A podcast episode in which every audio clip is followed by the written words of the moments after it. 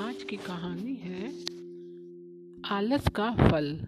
यह कहानी हिमाचली लोक कथा है तो चलिए शुरू करते हैं। आलस का फल। पुराने समय में चंपापुरी नाम का एक बहुत बड़ा राज्य था। वहाँ के राजा का नाम लक्ष्मण सिंह था। राजा रोज सुबह राजभवन में सभा बुलाकर अनेक लोगों की समस्याएँ सुनकर उनका निदान किया करते थे। एक दिन सभा में एक ऐसा व्यक्ति आया जिसने बहुत पुराने फटे हुए वस्त्र पहने हुए थे।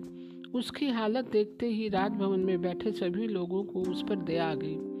राजा ने उससे पूछा, तुम्हें क्या परेशानी है? वह व्यक्ति राजा के हाथ जोड़कर याचक भाव से बोला, महाराज, मैं बहुत गरीब हूँ। मुझे सोने के कुछ सिक्के चाहिए और केवल आप ही मेरी मदद कर सकते हैं।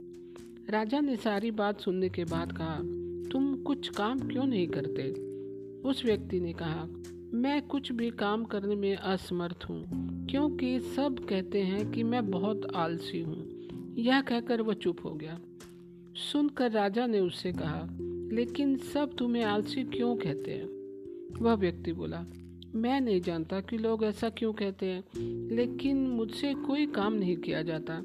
इसलिए कृपा आप मुझे कुछ सोने के सिक्के दे दें। सारी बात सुनकर राजा समझ गया कि वास्तव में ही वह आलसी है। राजा ने उससे कहा, तुम मेरे मंत्री से थोड़े से सोने के सिक्के ले सकते हो, लेकिन यह ध्यान रहे कि तुम्हें सिक्के केवल शाम तक ही मिलेंगे। यदि तुम्हें मंत्री के पास पहुँचने में रात हो गई तो वह तुम्हें सिक्के नहीं देंगे। यह सुनकर व्यक्ति बहुत खुश हुआ। और यह खुशखबरी अपनी पत्नी को बता, बताने के लिए अपने गाँव की ओर चल दिया। सिक्के मिलने की बात सुनकर पत्नी भी खुश हो गई। अगले दिन सुबह नाश्ता करते ही वह मंत्री के घर की तरफ़ चल दिया। थोड़ी देर चलने के बाद उसे आम का एक घना पेड़ दिखाई दिया। कुछ समय आराम करने के लिए वह पेड़ के नीचे बैठ गया लेकिन बैठते ही उसे नींद आ गई और वह सो गया। नींद के बाद जब वह उठा तब दोपहर हो चुकी थी।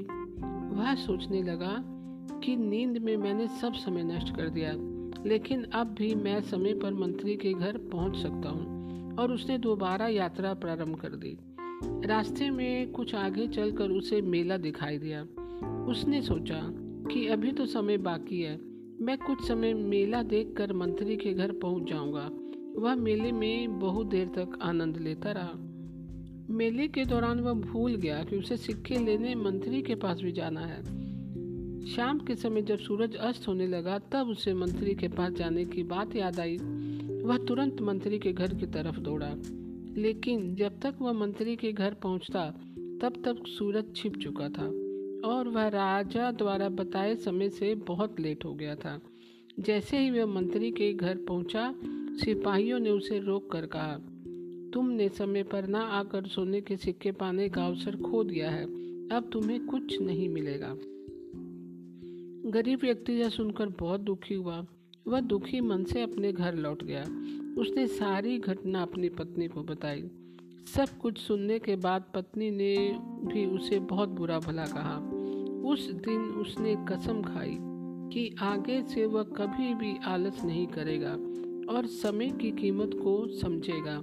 ऐसा निर्णय करने के बाद कुछ ही समय में परेशानियाँ उससे दूर हो गई और वह खुशी खुशी काम करने लगा खुशी खुशी रहने लगा।